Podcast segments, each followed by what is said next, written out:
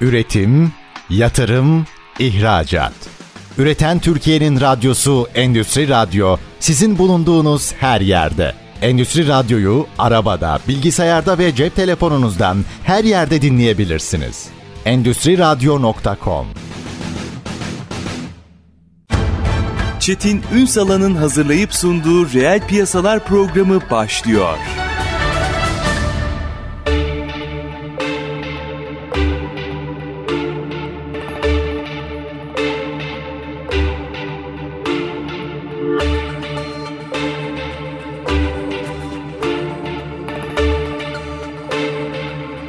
Reel piyasalardan merhabalar. Türkiye'nin gerçek gündeminde birlikteyiz efendim. Biz bugün biyoteknoloji konuşacağız. Biyoteknoloji pazarını konuşacağız. Bu konuyla ilgili yaklaşımları ele alacağız. Ee, bu sene Davos'un ana gündem maddelerinden alt başlıklarından biri e, dönüştürücü teknolojiler olarak baktığınızda biyoteknolojiydi. E, aslında Türkiye'de bu konuyla ilgili önemli çalışmalar yapılıyor. Çok uzun yıllardır da yapılıyor. E, hatta e, bu konuyla ilgili bugün ağırlayacağımız e, konuğumuz e, akademisyenlerden oluşan kurucuların 30 yıldan uzun ARGE üretim pazarlama, çiftçilik tecrübelerini bir araya getirerek yaptığı bir yapılanma, bir çıktıdan bahsediyoruz. Onun da detaylarına bakacağız. E, ama şu biyoteknoloji potansiyelini biraz mercek altına almamız lazım. Çok kıymetli bir konumuz var bugün. Onima Biyoteknoloji Yönetim Kurulu Başkanı ve aynı zamanda Ankara Üniversitesi Ziraat Fakültesi Toprak Bilimi ve Bitki Besleme Bölümü öğretim üyesi Profesör Doktor Hasan Sabri Öztürk bugün reel piyasaların konu. Sayın Öztürk günaydınlar. Yayınımıza hoş geldiniz efendim. Günaydın e, Sayın İnsalan. Teşekkür ediyorum beni e, programımıza davet ettiğiniz ve konuşma fırsatı verdiğiniz için. Estağfurullah. E, çok teşekkür ederim. Ben, Buyurunuz. Estağfurullah ben çok teşekkür ediyorum e, kıymetli hocam. Şimdi e, yine girizgahta da ifade ettiğim gibi bugün Davos'un e, önemli gündem maddelerinden biriydi biyoteknoloji.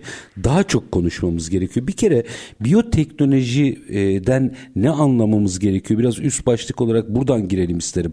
Nedir Davos'ta ekonominin, Dünya Ekonomik Forumu'nun gündeminde tartışma konusu olan biyoteknoloji? Buradan bir başlayabilir miyiz efendim? Evet, e, teşekkür ediyorum. Şimdi e, temel olarak biyoteknoloji dünyada var olan doğanın bize sunmuş olduğu canlılar aleminin tekrar e, işlenerek e, insanlığın veya e, doğanın kullanımına sunulması hı hı. E, demek. E, bunu doğa kendisi yapıyor. Yani bir canlı, bir tarımsal atık veya herhangi bir şey canlı öldükten sonra do- toprağa düşüyor ve toprak bunu bir evrim ayrıştırıyor, parçalıyor ve tekrar bunun bitkilerin, hayvanların kullanımına sunuyor.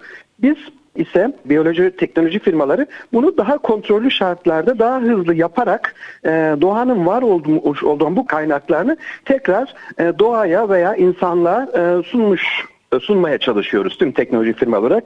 Amacımız bu yönde. Doğaya minimum e, zarar verecek. Hatta e, onların dezavantajlı, e, zararlı olan kısımlarını biz elimine ederek bir katkı sağlamak amacıyla araştırmalarımızı, üretimlerimizi yapıyoruz tüm teknoloji firmaları. Hocam e, devasa bir sektör oluşuyor. Öyle gözüküyor. Biraz e, potansiyelinden de bahsedebilir misiniz? Elbette. Geleceğin sektörlerinden birisi bu. E, dünyanın kaynakları e, azalıyor. Kimyasal kaynaklar veya diğer sentetik olarak yapılan kaynaklar çok azalıyor. Azaldığı gibi e, bir silah olarak e, gelişmiş ülkeler veya bu kaynakları elinde tutan e, firmalar bunu bir silah olarak kullanıyor e, diğer ülkelere.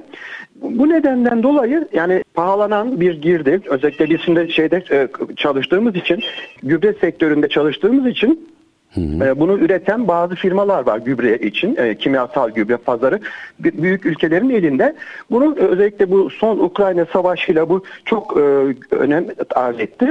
Bunun e, nakliyesi veya taşınması, e, transportundaki sorunlar veya işte bir silah olarak kullanılmasından dolayı bir gübre krizi oldu birkaç yıl önce. Hı hı. Hala onun etkileri devam ediyor. Fiyata e, piyasa çok yükseldi.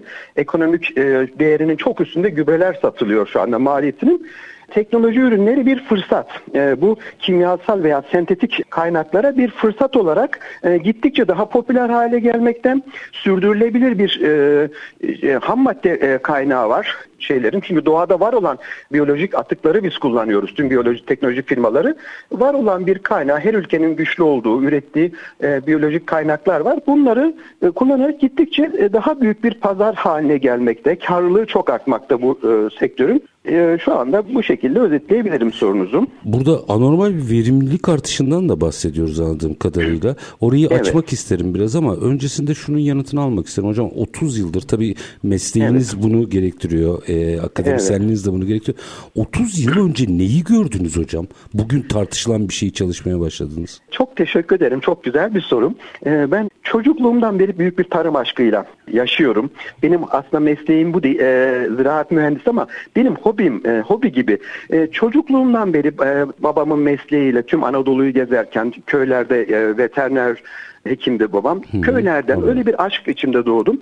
Tüm e, Anadolu'yu gezme fırsatım oldu. Mesleğim bu olunca e, profesyonel olarak hem Türkiye'yi hem yurt dışını görme şansım oldu. Şimdi e, biz e, tarım biliyorsunuz onun önemini e, arz etmeme hiç gerek yok. Varoluşumuzun nedeni tarım. E, ülkemizin de en güçlü olduğu sektörlerden birisi tarım. Şimdi e, biz bazı e, maddeleri toprağa geri vermek zorundayız. Bunun genelde şu saate kadar kimyasal gübrelerle, ilaçlarla biz bunu e, toprağından aldığımız besin maddelerini kimyasal maddelerle e, geri vererek biz sürdürülebilir bir büyüklük yaptık. Ben buna hala inanıyorum. Buna karşı değilim. Son zamanlarda şu ortaya çıktı. Yıllar uzun süre kimyasal e, ham maddelerin toprağa verilmesiyle toprakta ya bazı dengeleri bozduk biz. Doğru. E, bu e, analiz yapıyoruz. Bize Türkiye'nin her yerinden toprak e, örnekleri geliyor üniversite olarak. Çok ciddi miktarda besin maddesi buluyoruz toprakta. Birikmiş besin maddeleri var. Ama bunu bitki alamıyor. Yani alınabilirlik yani var olması toprakta besin maddesinin olması alınabilirliği garanti etmiyor. Alınabilirliği artırmak için organik e, maddeler işte e, birçok e, organik madde kaynakları var toprağa geri verilen. Onların verilmesiyle e, organik e, miktar toprağın organik madde miktarının organik karbonun artırılmasıyla bu var olan besin maddelerin alınmasını bizim sağlamamız gerektiğini gördüm. Covid'de e, geçirdiğimiz bu kapanma ve buradaki gıdaya ulaşımdaki sorun tüm dünyayı bir durdurdu, bir uyanma şeyi oldu bizim için. Biz buradan e, ne yapabiliriz şirket olarak? Çünkü ben e, dediğim gibi 90 yılından beri e, tarımın içerisindeyim. E, kendi seracılık faaliyetlerim, her tür birçok tarımsal ürünü üretme, piyasaya sunma e, gibi bir misyonum vardı benim e, akademisyenliğimin yanında. Çiftçilik de yapıyordum. Bu süreç nasıl değerlendirebiliriz? Bu Covid'deki bu e, gıdaya ulaşmaktaki şeyi nasıl ülkemizin çıkarına nasıl biz e, kullanabiliriz diye topraklarımızın organik madde kaynağının çok düşük olduğunu zaten biliyordum. Hı. Ne yapabiliriz? Yurt dışından e, bunu temin etmeden e, ne yapabiliriz? Elimizdeki en güçlü yanımız nedir diye çok e, yani araştırma yaptıktan sonra zaten uzun süredir kullandığım, seralarımda da kullandığım bir ham madde. Tavuk tüyü, koyun yünü biz organik e, bir gübreye dönüştürelim. Ülkemizin çok ciddi miktarda koyun e, yünü şeyi var, e, fazlası var. Tavuk işletmemiz çok fazla. Tüy değil mi? E, tüy. Bunları, Bildiğimiz tüy. Evet bildiğimiz e, tüy, e, tavuk tüyü. O tabii şimdi ticari değeri var. Tavuk tüyünü ticari olarak e, firmalar, e, e, mezbahaneler onu satıyor. Ama koyun yünü ülkemizde çok yük, e, fazla miktarda koyun var. Son şeye göre 49 milyon koyun Hı-hı. var. Binlerce ton koyun yünü arz ediliyor. Ne yazık ki eskisi gibi e, bir ticari değeri yok koyun yününün bir çevresel e, kirliliğe neden oluyor. Ayrışmıyor. Doğada ayrışması çok uzun süren bir e, organik atık. E, biz bu organik atığı nasıl bitkinin alabileceği gübrelerin içerisine katılan bir takviye e, besin maddesi ne nasıl dönüştürebiliriz? Bu yünün doğasına zarar vermeden içerisindeki kıymetli maddeler olan protein, amino asit, e, humik fulvik asit gibi çok değerli e, azot, fosfor gibi bileşiklere nasıl zarar vermeden biz bunları ayrıştırıp gübrelerin içerisine katıp doğrudan veya e, değişik kimyasal gübrelerle karıştırarak e, bitkilerin tekrar doğanın hizmetine nasıl sunabiliriz diye zaten uzun zamandır çalışıyorduk. Ama bu Covid'de bunu bir daha sistematik olarak yapma kararı aldık. İşte şirketleştik yaklaşık 3 yıl önce. COSGAP'ten ciddi destekler aldık. TÜBİTAK projelerimiz 3-4 e, tane projelerle biz bu koyun yününün biyoteknoloji yani minimum kimyasal madde ve e, fiziksel ayrışma şeylerini kullanarak biyoteknolojik e, tecrübelerimizde biz bunu ayrıştırmayı başardık. Hocam Ve şimdi an, şöyle yapalım. Buyurun. O ayrıştırma Hı. aşaması yani yaptığınız teknolojik e, yolculuğu da biraz tabii çok özelinize patentinize girmeden biraz açmanızı rica edeceğim. Ama yarım kalsın istemiyorum. Müsaade edin bir reklam arasına gideyim. E, tamam. Reklam arasının ardından bunu biraz detaylı bir biçimde çünkü birçok kişiye de farklı başlıklarda ilham verebilecek bir e, çalışma yolculuğu olduğunu düşünüyorum. Birazcık daha detay alacağım sizden ama minik bir araya gidelim. Yarım kalmasın müsaadenizle. E, efendim Onima Biyoteknoloji Yönetim Kurulu Başkanı Ankara Üniversitesi Ziraat Fakültesi Toprak Bilimi ve Bitki Besleme Bölümü öğretim üyesi Profesör Doktor Hasan Sabri Öztürk'te biyoteknolojiyi ve biyoteknoloji girişimciliğini konuşuyoruz. E, şimdi minik bir araya gidelim. Aranın ardından aslında o yolculuğu merak ederim. Aşama aşama nasıl gelindi ve çıktısı ne, potansiyeli ne onları da konuşmak isterim. Minik bir ara lütfen bizden ayrılmayın. Üretim, yatırım, ihracat. Üreten Türkiye'nin radyosu Endüstri Radyo sizin bulunduğunuz her yerde. Endüstri Radyo'yu arabada, bilgisayarda ve cep telefonunuzdan her yerde dinleyebilirsiniz. Endüstri Radyo.com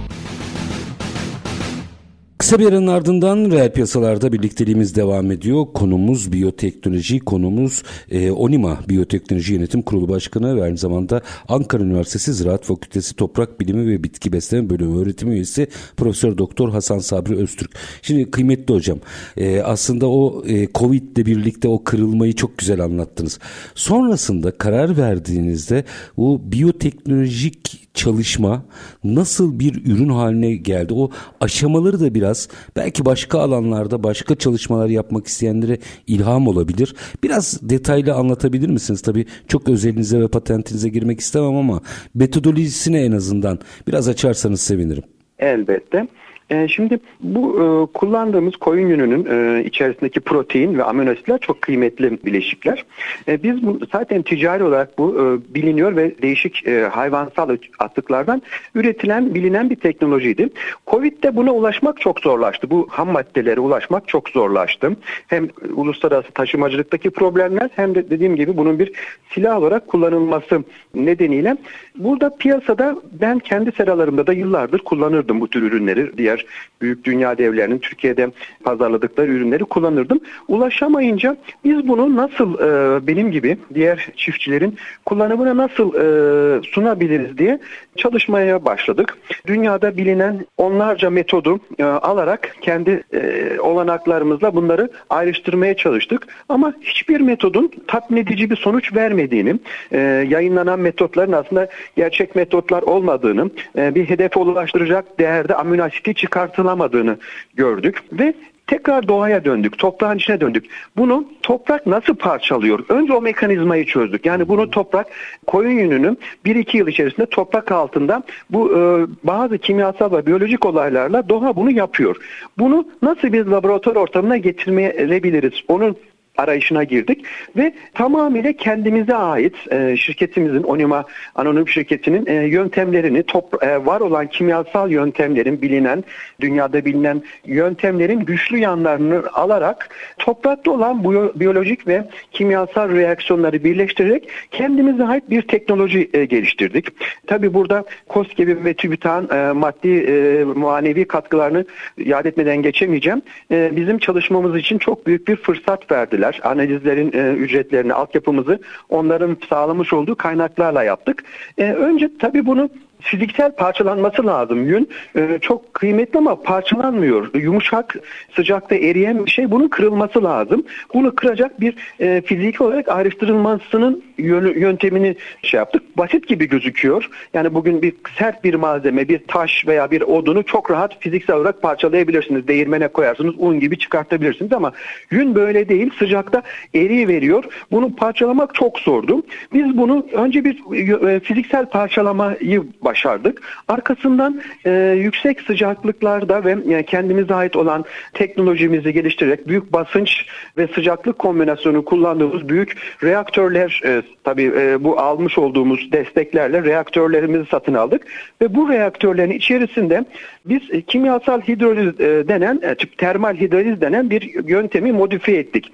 Topraktaki olan biyolojik kimyasal e, reaksiyonları da bu reaktörlerimiz içine katarak e, birçok denemeler denemeler yaptık. Başta bu merdiven basamağı gibi her deneme bizi bir yere taşıdı.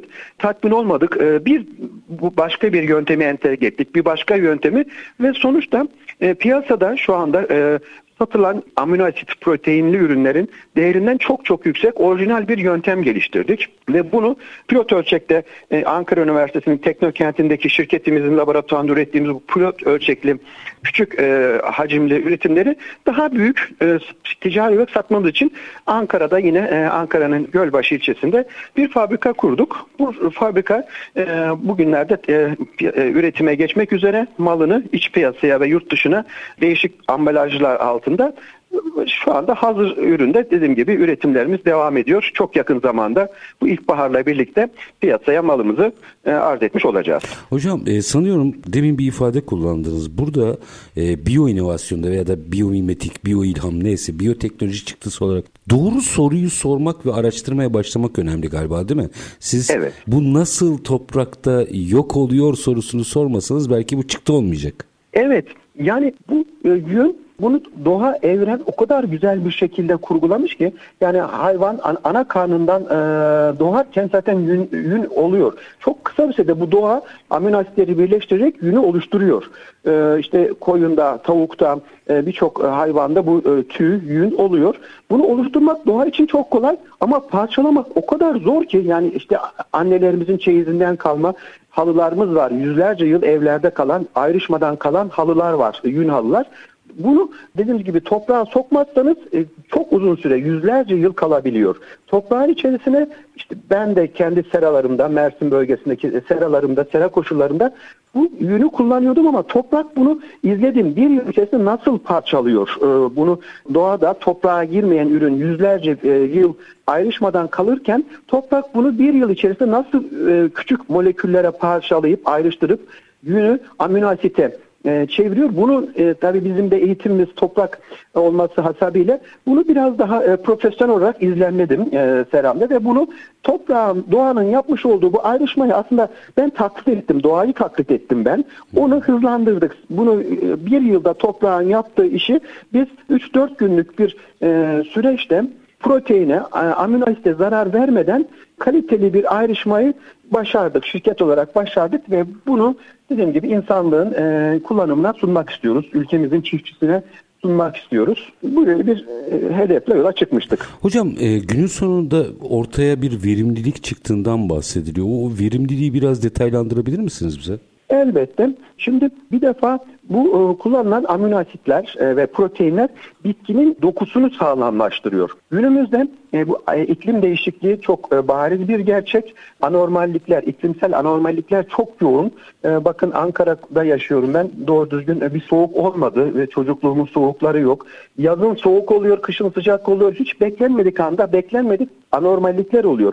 Bitkin kendini bu durumdan korumak için hemen amino asit salgılar. E, yani don zamanında ölmemek için bitki e, hücre duvarını güçlendirmek için amino asit kendisi üretmeye çalışır ki ayakta kalayım veya e, tuzlu bir sıcakta Ağustos ayında kavurucu sıcaklar oluyor. Bitki ölmemek için kuraklıktan ölmemek için amino asit salgılamak zorunda. E, hayatta kalma içgüdüsüyle tüm canlılar kurgulanmış ve böyle bitki bu stres koşullarında hastalık koşulları, susuzluk koşulları, doğum, soğuk bu tür koşullarda enerjisini amino asite üretmeye harcarsa tohumunu dolduramıyor. Yani verimi azaltmış oluyor. Biz daha e, kalitesiz ürünü daha e, az miktarlarda almış oluyoruz birim alandan. Şimdi bu işin e, felsefesi dışarıdan amino asiti takviye olarak bitkiye yapraktan veya topraktan verelim. Bitki bu stres koşullarında enerjisini harcamasın, enerjisini tohumunu doldurmaya yani bizim meyvemiz, tohum dediğimiz bizim yediğimiz e, meyvemiz, sebzemiz yani kendi verimi aktarsın ve yoluna devam etsin e, bir stres koşullarında. Bu felsefeye dayanıyor. Amino asitin verimi artırma e, şeyi bu. Ciddi miktarda hem kaliteyi çok artırıyor ve kalitesini, sebze kalitesini, tohum kalitesini, e, içindeki kimyasal değerlerini çok yüksek e, bir seviyeye getiriyor. Hem de bitki e, sağlıklı bir şekilde yani devam etmesini sağlıyor hayatına. Bizim aslında tarımda aradığımız verimlilik katma değer buradan mı geçiyor hocam? Biyoteknolojiden evet. mi? Evet, evet. Yani e, dediğim gibi toprakta mesela biz analiz yapıyoruz. Gerekli besin maddelerini buluyoruz. E, bizim e, toprağa gübre olarak verdiğimiz besin maddeleri bazen toprakta var. Ama bitki analizi yapıyoruz. Bak al, al, bitki alamıyor bunu. Var olan fosforu, potasyumu toprakta e, bizim topraklarımız özellikle potasyumca zengin. E, ama bitkinin alınım problemi var. Çinko, demir gibi besin maddelerinin alınması çok daha e, zor toprakta. Bu amino asitler bunların taşınmasında e, rol alıyor. Yani bitki kökünden e, e, topraktan bitki köküne girmesini sağlıyor. Bir taşıyıcı hambal gibi bunları kaplıyor bu besin maddelerini, çinkoyu, demiri kaplıyor ve toprakta tutulmasını izin vermiyor. E, topraktaki kimyasal olaylardan koruyor bu besin maddelerini ve e, bitkinin kökünden e, yapraklara kadar taşınmasında çok büyük rolleri var bunların. Yani e, var olan doğanın toprakta, toprak ana diyoruz. Her şey var toprakta. Bunların alınmasında bir dolaylı katkıları da var. E, bu tür organik tek amino asitler değil birçok organik atıkların e, bu mekanizmada rolleri var. Amino asit bunlardan en ciddi olanlarından bir tanesi. Sizin e, yaptığınız açıklamalarda daha önce e, işte kuraklık, soğuk, don, hastalık gibi bir sürü stresin ortadan kalktığına ilişkin böyle çok altını çizdiğiniz e, noktalar var. Sanıyorum bu konuyla ilgili potansiyel bir pazar da var. Siz e, yine bir e, açıklamanızda işte Orta Doğu, Kaliforniya eyaleti falan gibi çok büyük alıcıların olduğundan bahsediyorsunuz dünyada. Biraz pazar evet. potansiyelini de açar mısınız? Elbette. Şimdi e, tarım sektörü çok büyük bir sektör. 23 e, trilyon dolarlık bir dünyada bir tarımın döndürdüğü bir para var. Hı hı. E, gübre sektörü içerisinde tabii 11 trilyon civar trilyon dolar civarında bir gübre sektörü var. Bu e, kimyasal gübre bunların çoğu. Bizim ürünlerimizin e, piyasa değeri yani dünyadaki amino asitin ticari olarak şu anda dönen e, amino asitin e, ticari büyüklüğü 8 milyar dolar civarında bir e, büyüklüğe e, ulaşmış ve gittikçe çok büyük bir pazarda pay almaya devam ediyor. En büyük sorun fiyat artışı değil, gerçek ham maddeye ulaşmak çok sorun. Tüm dünya şu anda amino asit, gerçek amino asit, e, sentetik olmayan doğal kaynaklardan üretilmiş amino asit arayışı içerisinde. Yani ne kadar mal olursa pazar hazır zaten. E, bu e, yıllar önce Kaliforniya Amerika'nın en büyük e, şeyidir. Tarımsal üretiminin yapıldığı, sebzelerin, e, meyvelerin üretildiği en büyük e, eyaletidir. Amerika'yı besleyen en büyük eyaletlerden biri. Orada ciddi kuraklıklar olur. Bu Meksika sınırına yakın olan güneyde dönem dönem çok ciddi kuraklıklar. Bu işte yıllar önce 20 yıldır e, Amerika'da bilinen e, bir e, teknoloji bu e, kuraklıktan e, bitkileri korumak için e, amino asit e, yapraktan salgılayarak o e, teknoloji yani oradan gelişmeye başladı. Tüm dünyaya yayıldı. Şimdi Orta Doğu'da da çok ciddi kuraklık e, var. Kuraklık dönemleri var. E, yani ciddi olarak ülkemiz de bundan çok etkileniyor hı hı. ve önümüzdeki dönemde çok daha ciddi etkilenecek ne yazık ki kötü senaryolar gerçekleşirse e, Akdeniz koşullarında bizim e, tarım yapma ihtimalimiz gittikçe azalacak. Sahra Bu, çölü iklimine doğru gidiyoruz çünkü. Evet, kuzeye doğru kayıyor. Ne yazık ki e, ciddi bir insanlığı büyük bir tehdit bekliyor. Kuraklık tehdidi e, bekliyor. Durumda yani bizim bir e, aksiyon almamız gerekiyor tarımcılar olarak, üretimciler olarak. E, tabii sırf bunu kuraklığı amino asitten çözülmek, e, iddia etmek çok iddialı olur.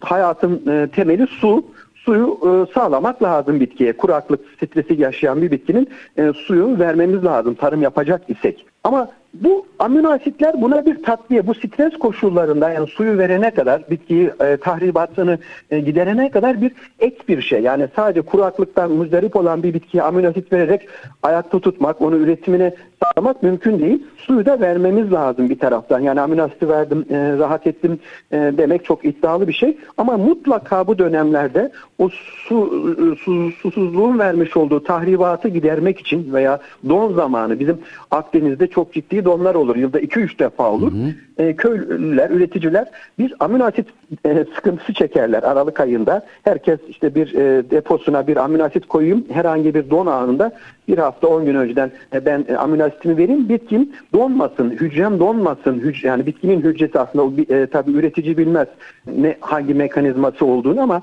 e, hücre donmazsa yani e, soğuk şeyinde. Bunu da sağlayan amino asitlerdir. Bitkinin yaşadığını, e, canlılığını devam ettiğini bildiği için ülkemizdeki tüm dünyadaki üreticiler bunu arayışa geçer. Kışları, yazları veya hastalık zamanlarında. Ve bu gittikçe ne yazık ki artan bir tehdit olarak insanlığın önündeki en büyük gıda güvenliğine, kaliteli gıda üretimindeki en büyük tehdit bu çevresel e, stres koşulları.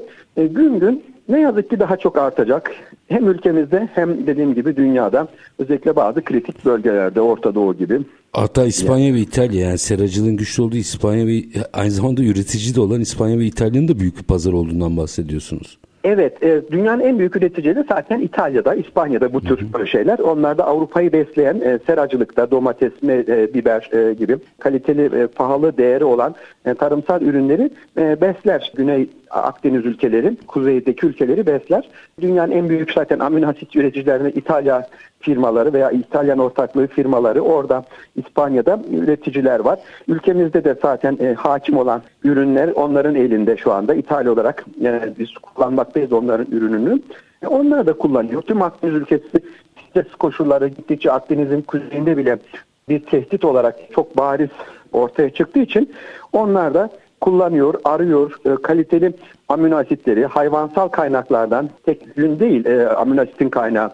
Yani e, bunu mezbaha atıkları kanunu gibi, mezbaha atıkları gibi hayvansal her türlü e, atıklardan amino asit elde edilebiliyor. Bizim avantajlı yanımız onim olarak biz çok ucuz bir ham maddeyi, atık bir ham maddeyi kullanıyoruz. Yani rakiplerimiz kanunu gibi e, veya mezbaha atıkları gibi veya e, deri parçaları gibi, kalojen gibi maddelere para vererek satın alıyor. Ham madde olarak onlar ciddi miktarda para veriyor ve üretimlerini yaparak e, piyasaya güzel ürünler sunuyorlar.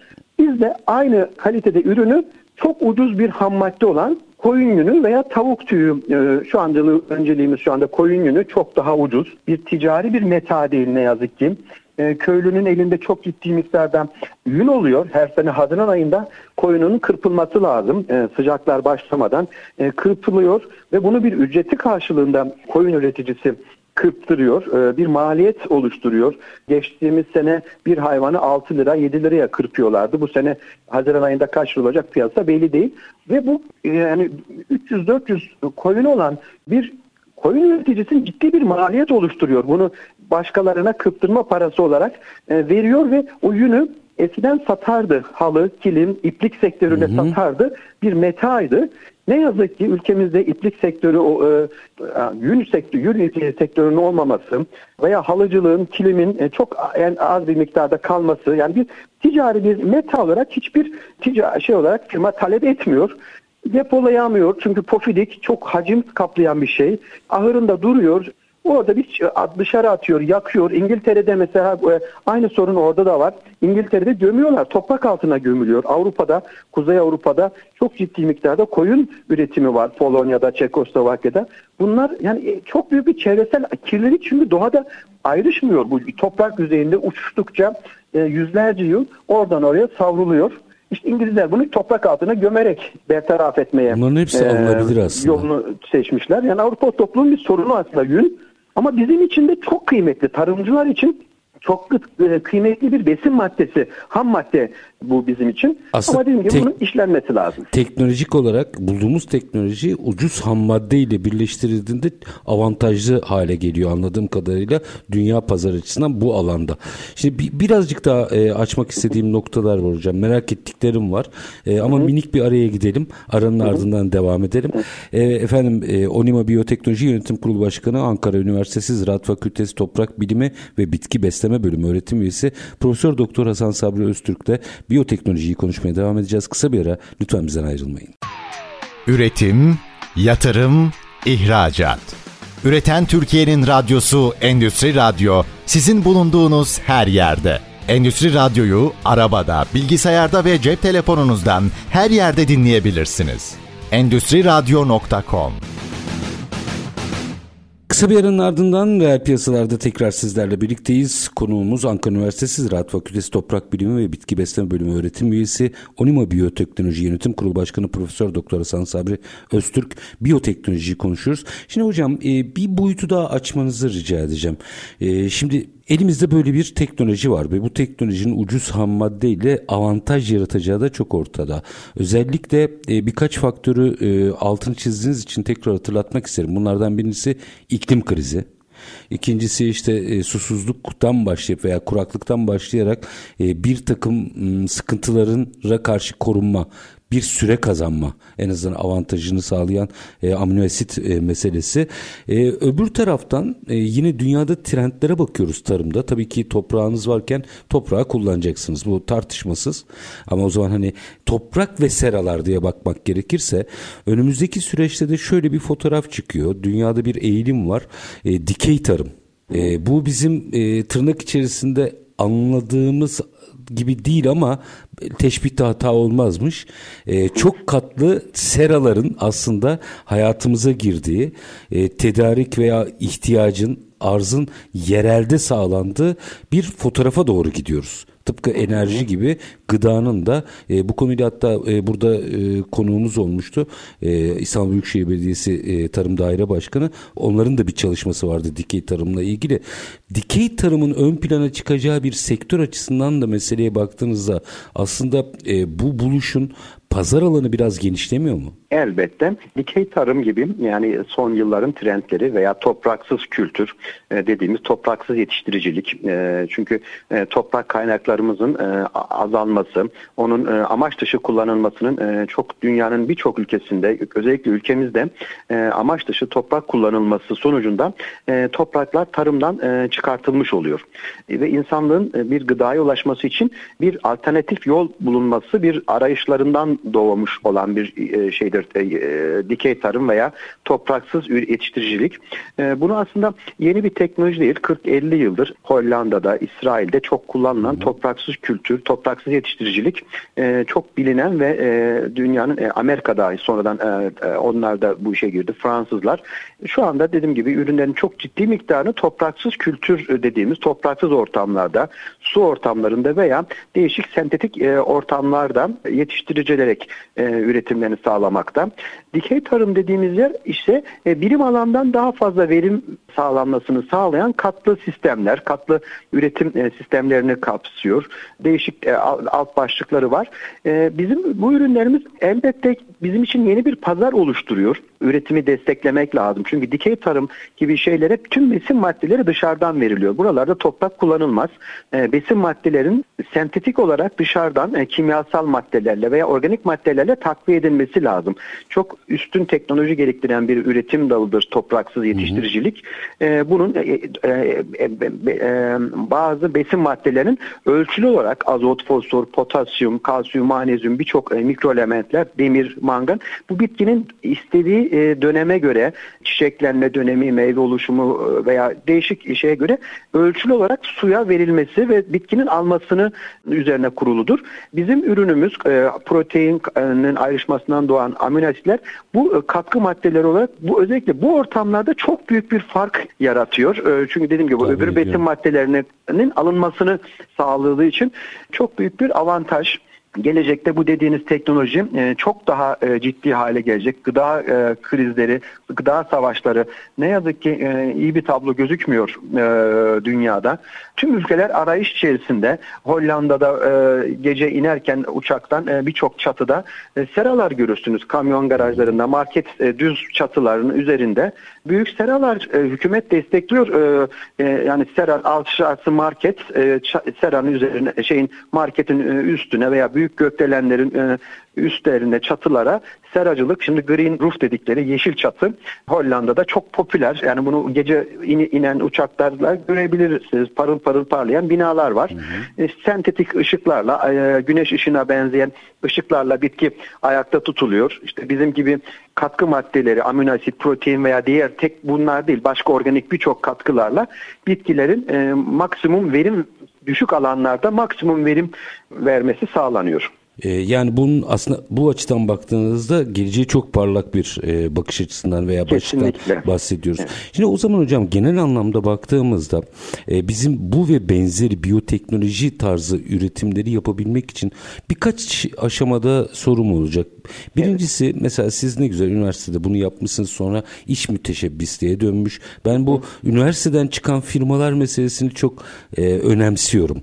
E, özellikle üniversite sanayi işbirliğinin geliştirilebilmesi adına da bence çok önemli e, yapılanmalar.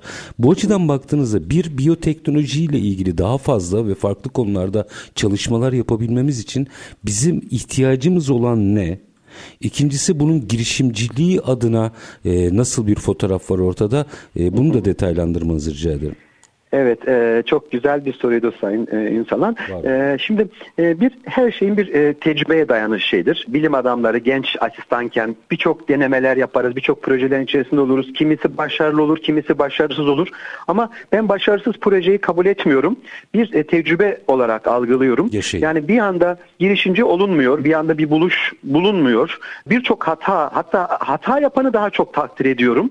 Oradan kazanımlarını e, pozitife nasıl çevirebilir? Çevirebilir. Bazı insanlar bu e, hataları ve eksiklikleri pozitife çevirerek bir yere geliyor. E, üniversitemiz, benim üniversitem e, Ankara Üniversitesi. Birçok üniversite aslında girişimci hocalarını destekliyor. E, hocaların iki misyonu var elbette. Bilim yapmak, üretmek, öğrenci yetiştirmek. Ama bir de piyasanın ihtiyacı olan şey hitap edebilmek, ihtiyaçlara hitap edebilme. Bu da işte girişimci. E, her hocada yok. Doğal beklenemez de böyle bir şey. Bunların e, özendirilmesi gerekiyor. Ben onun için üniversite üniversitemden gurur duyuyorum. Girişimci hocaları destekleyen bir e, yapımız var.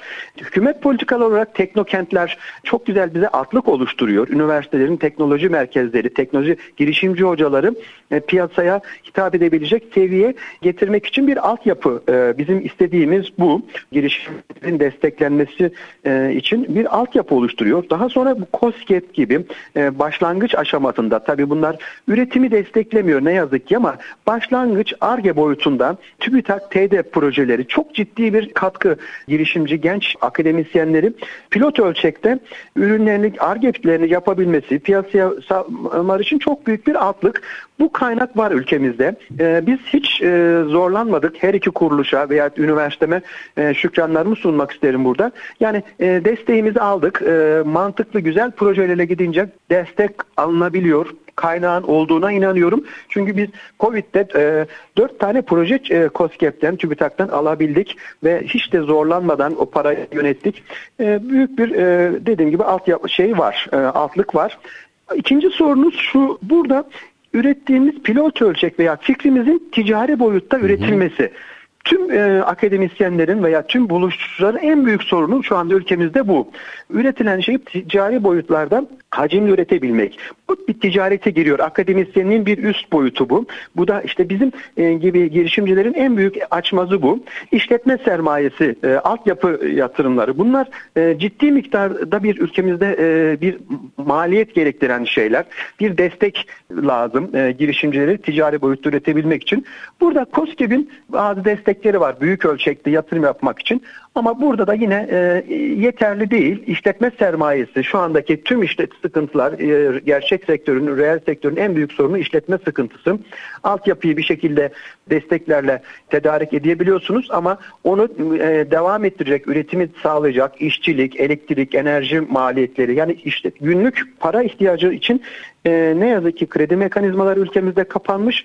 E, işletmelerin şu andaki üretememeleri veya azaltmalarının en büyük nedeni işletme sermayesi. Burada e, desteklerini hükümetin e, daha arttırması gerektiğine inanıyorum. Sizin sorunuzun tam e, karşılığı olduğumu bilemiyorum. E, çok güzel oldu. Hatta biraz daha açacağım bu e, sözlerinizden sonra. Hocam bu bir tür belki her sektörde değil. Şimdi her sektörde olmaz bu belki ama e, bu tip biyoteknoloji gibi e, yarına ilişkin sektörlerde ortak gibi değil ama risk sermaye şirketi gibi kamunun belli bir süre en azından o iş endüstriyel hale gelene kadar bir risk sermaye şirketiymiş gibi ortak olduğu metodolojiler geliştirebilir miyiz? Fayda sağlar mı? Elbette zaten şu, tek şansımız dediğiniz bu e, kanalları kullanmak. E, burada da Tabii bizim gibi e, yani ekonomik olarak güçlü olmayan e, yeni biyoteknoloji veya yeni ARGE e, firmaların en büyük açmazı piyasadaki bu e, yatırımcıların işte melek yatırımcı veya e, girişim sermayeleri büyük dev e, holdinglerin girişim sermayelerinden kaynak arayışımız e, her tüm şirketler olduğu gibi bizim de oldu. Burada e, yani şirketini insanların koruması için tam bir atlık oluşmadığına inanıyorum. Hı hı. Yani şirketin değerini e, bilgi çok önemli. Yani e, şu anda bizim ürettiğimiz teknoloji kimse de yok. Bize has bir teknoloji. Ama ben bu bilgi satmaya çalışsam hiç kimse e, bir değer verip buna değer beç, biçmiyor. Ama bir makine bir parçayı görünce, bir demir yığını görünce bu 1 milyon, 2 milyon, 10 milyon araba alıyor insanlar. Ciddi miktarda para harcıyor. O bir demir yığınına 10 milyon para veriyor. Ama bir formüle yani bir 2-3 saat, 2-3 sayfalık bir kimyasal e, metodoloji, bir yemek tarifi gibi bir kimyasal teknoloji onun değeri çok çok yüzlerce milyon dolarlık bir e, bilgi bu. Ama bunu değerlendirmiyor veya bunu alt aşağıdan daha düşük değerinden almaya çalışıyor. E, bu da bizim işimize gelmiyor. Biz e, ömrümüzü, bilgimizi e, bir şey üretmek için yani bizim şeyimiz bu. Biz bilgi üretiyoruz. E, girişimci o insanlar, girişimci akademisyenler bilgi üretiyor. Ama bunu değerlendirmek ülkemizin ikliminin yani yatırım ikliminin buna uygun olmadığını düşünüyorum. Yurt dışında buna çok değer veriliyor. Ee, yani birçok gelişmiş ülkenin ayakta kalmasının sebebi bu. Bu destekleniyor bu bilgiyi üreten insanlar. Ama ülkemizde bir fırsata dönüştürüyor. İşte bilgiyi daha ucuza alma e, şeyi e, gibi kullanılıyor. Ne yazık ki gerçekte onu gördüm. E, risk Hocam para yapan da aslında bilgidir. Bunu yani şimdi Hı. teknoloji yerlerden satın alırsınız hocam ama ama üretilmiş bir teknolojinin bedelini öyle e, sanki araba alıyormuş gibi belirleyemezsiniz. Öyle. Bir işte bir şey yok. Bir e, yani arabanın bir değeri var. İşte bir, o şu kadar parça kullanılıyor. Toplanınca o parçalar şu kadar değer. Onu bir karları konuyor, işçilikler ama bilginin bir değeri yok. E, ne yazık ki bir değeri yok ülkemizde. Yani dediğim gibi e, insanlar onu değer e, biz gibi toplumlar böyle yani elinin dokunduğu, gözünün gördüğü bir metaya daha çok değer veriyor. Ama e, bilgiye saygı duymuyor. Bilgiye gerçek değerini ne yazık ki vermiyor. E, bizim için bir sorun bu. E, biz de yaşadık, firma olarak da yaşadık. İşte e, biz birçok firmayla görüştük. Bu e, e, yani iyi teklifler pek çıkmadı. Yani biz de şirketimizi o yönde e, büyütme e, yönüne gitmedik. Daha küçük çaplı üreti tabana yayılarak işte halka arzla ufak e, girişimcilerin e, şeylerini, e, sermayelerini, yatırımlarını şirketimize aktarmaları için şu anda bizim şeyimiz o yönde, o, o olarak. Oradan büyük dünya pazarına hükmedebilmek için daha büyük hacimlerde üretmek, onlarla yabancı e, firmalarla, dünya devi firmalarla masaya daha iyi koşullarda üretmek için daha hacimli, daha kaliteli standart ürünleri üretebilmek için e, sermayeye ihtiyacımız vardı her firma gibi.